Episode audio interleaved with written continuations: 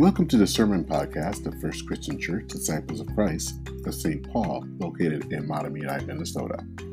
We are a suburban congregation united in Christ and grounded in the values of diversity, solidarity, and witness.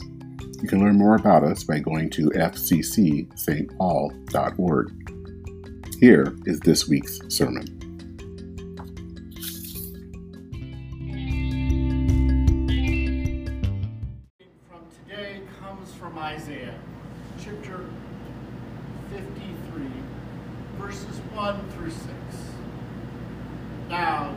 Attend God's wisdom for us today.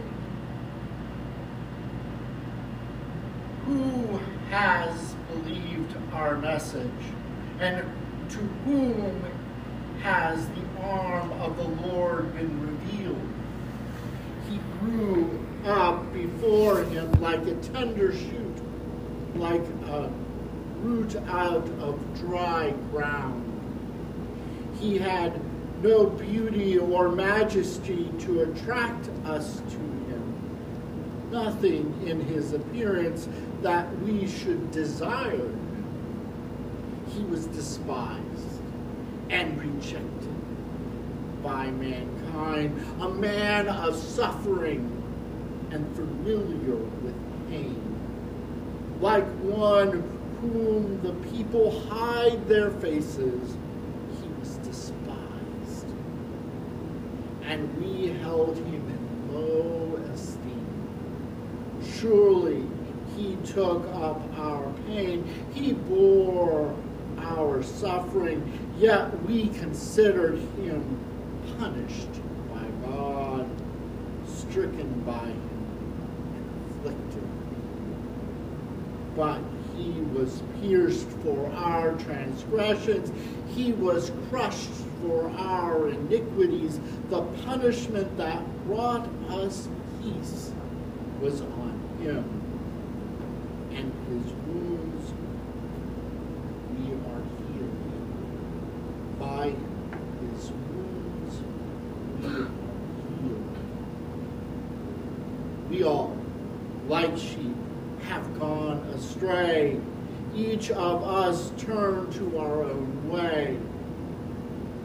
And the Lord has laid on him the iniquity of us all. This ends this reading of this holy word. The second reading comes from Mark chapter 6, verses 1 through 13. Now, let us attend to God's wisdom. Jesus left there and went to his hometown, accompanied by his disciples. When the Sabbath came, he began to teach in the synagogue, and many who heard him amazed. Where did this man get these things?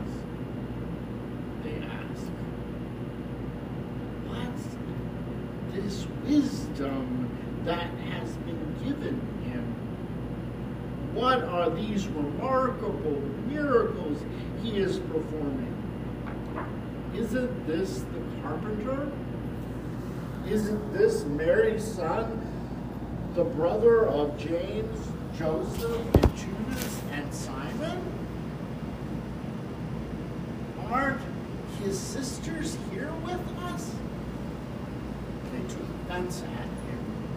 Jesus said to them, prophet is not without honor except in his own town, among his relatives, and in his own home.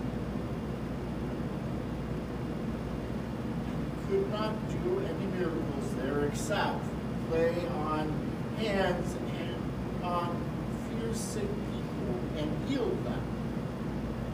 He was amazed at their lack of faith. When Jesus went around teaching from village to village, calling the twelve to him, he began to send them out two by two and gave them authority over impure spirits. These were his instructions Take nothing for the journey except a staff, no bread, no bag, no money in your belts. Wear sandals, but not an extra shirt. Whenever you enter a house, stay there until you leave the town.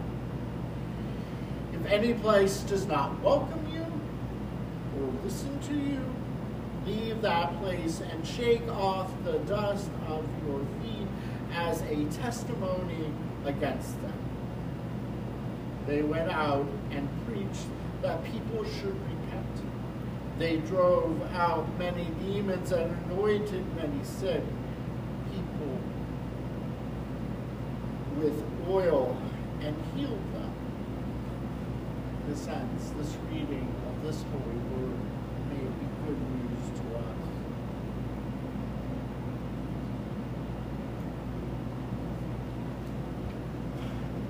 This lesson for today is a tale of two stories. It's a lesson of two stories. The first one is about Jesus, the rejected prophet, in his hometown. Jesus goes back to his home, to his home congregation, if you will.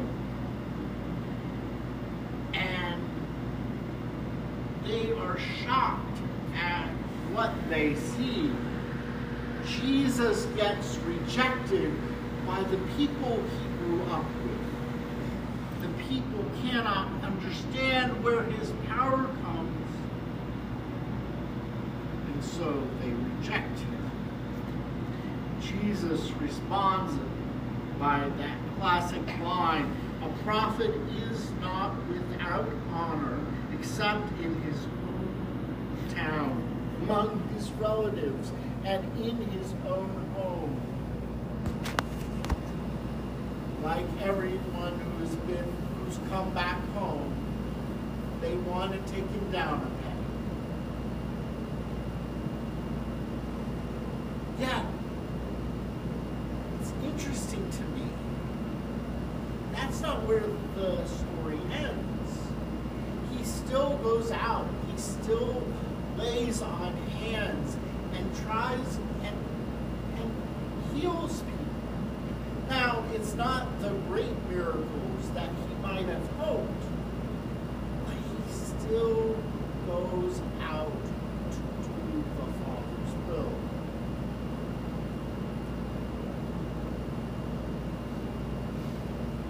The second story is about Jesus sending out the 12 onto into communities around. Commissioned and commanded, Jesus calls to the 12. Go two by two. Jesus gives them the power over unclean spirits. In interesting marching orders, the disciples are given limited resources no food, no money, no, not even an extra shirt. This is how they're told to interact with the people that they are encountering. Stay in one place.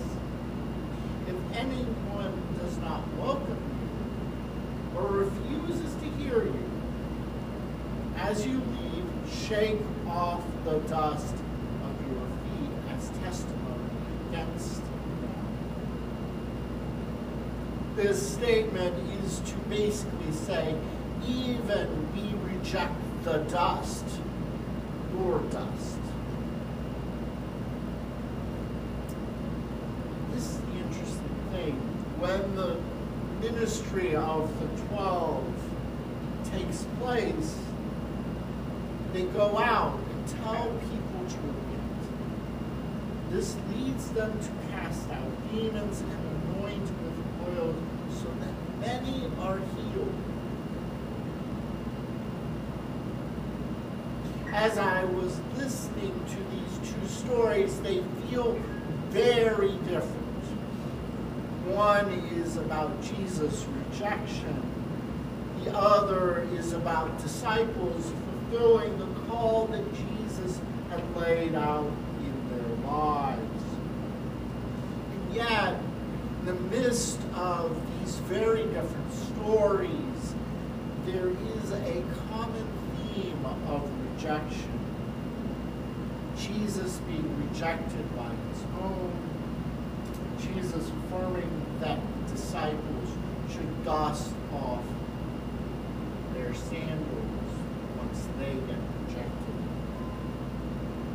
As I was thinking about this text in my prophetic imagination, words of Isaiah come to mind.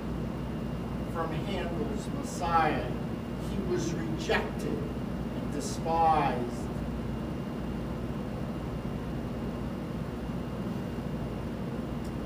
The uncomfortable truth of these passages is that rejection is a part of ministry. And there are both healthy and unhealthy responses to it.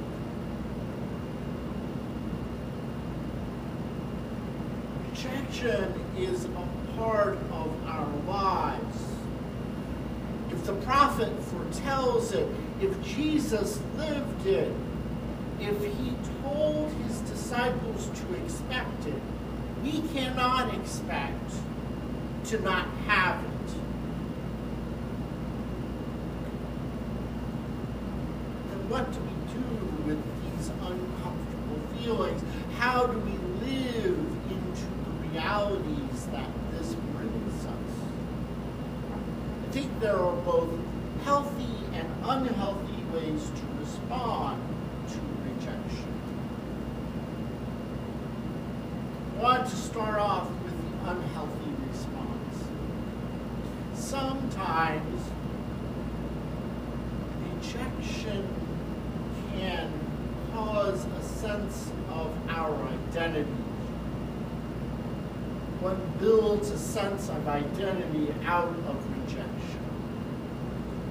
Because I am A, be rejected. Now, on the face, this might have both positive outcomes. It gives us a sense of who we are and it helps define us relative to others. And it builds resiliency in our identity. It can also help us build common cause with those around us, with those who are like A, in our case, or those who don't like B. Here's the problem. This concept of rejection, identity out of rejection, bars us growing. It bars us from coming to terms with where God calling us. Forces us to lose a sense of self if B stops rejecting us. Once I was talking with a friend of mine, and in the story, he talked about how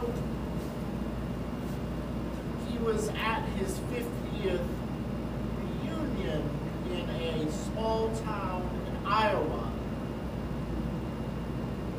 And he was a gay man. He didn't really know what that homecoming would be like. So he went to the class reunion.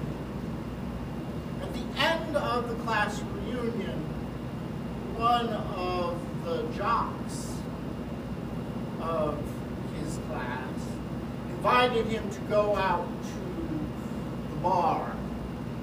I don't know what it is about rural America and bars being confessional natures, but we'll let's just set that aside. And around the table, as they were having a beer, one of them admitted it must have been really hard for him.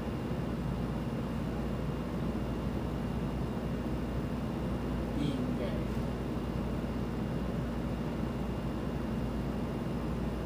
What do you do with that? Do you have space to ask or to give forgiveness?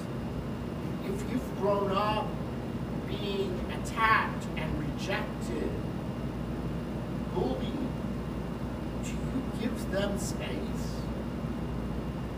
Does this solve the problem? Does it make it a nice little neat bow? It's a nice little neat bow.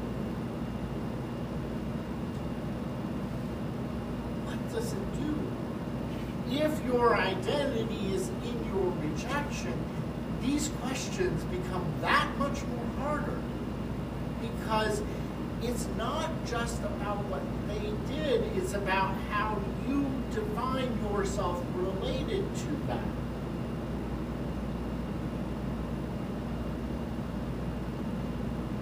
Corollary to that is what happens if if you change as a person, so you're no longer A. Does those who reject you suddenly accept you? And what do you make of their ability to accept you so quickly?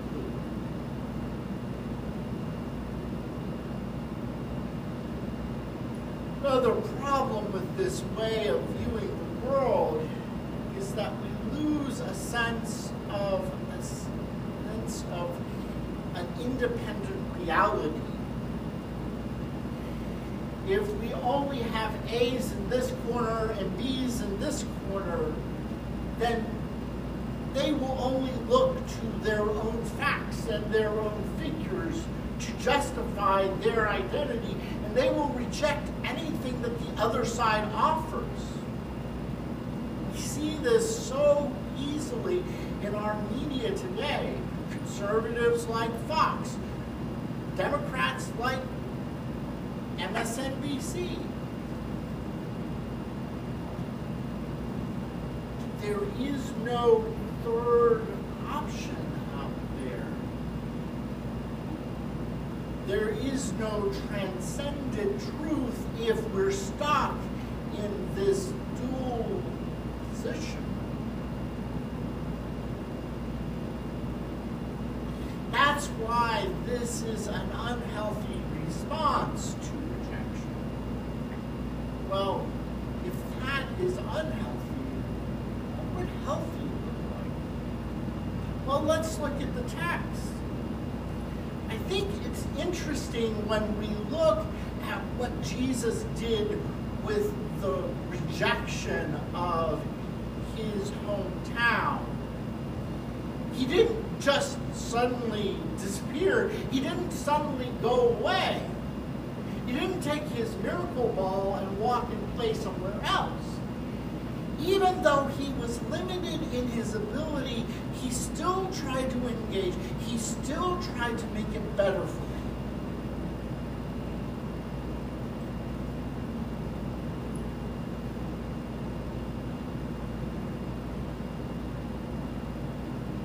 Second of all, what is the recommendation? What is the command that the disciples are given? Dust off your sandals on. Now, in both of these ways, these may seem to be in tension with one another. One is asking you to engage, the other is asking you to move on. And yet, I think there is this sweet spot between that. A way of disengaging while leaving the door open.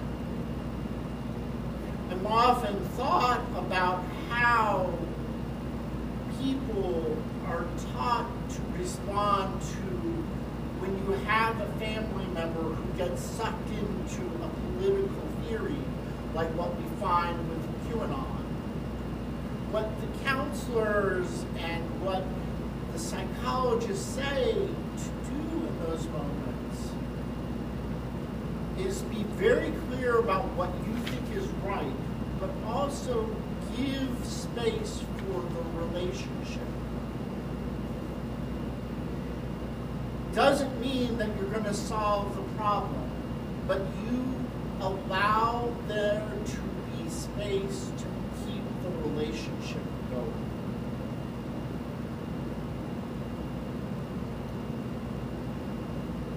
In conclusion, these rejections out these definition out of rejections rip and define us. We break down the sacred covenant that we have with one another. Being a citizen in our country. But if we find a safe space to engage in a way where the definition is not bound to an unhealthy but healthy response to rejection. We can see our relationship is bound in forgiveness and reconciliation will, will transcend these limited things. Maybe we can get a little bit deeper in this grand experiment of our nation. As I look at these stories, I come away realizing that rejection is a part of life. That there are both healthy and unhealthy ways of dealing with it. And what Glean away from the text is that we should figure out ways that we can be with one another even in the midst of being rejected. Understanding that when others reject us, we don't always have to, by definition, reject. We can disengage by keeping the door open. And while we may have some very real and palpable feelings about that, and there are emotional and reasonable arguments with one another, we understand that it is the relationship that transcends those things. May it be so for us. Amen. Amen. Amen.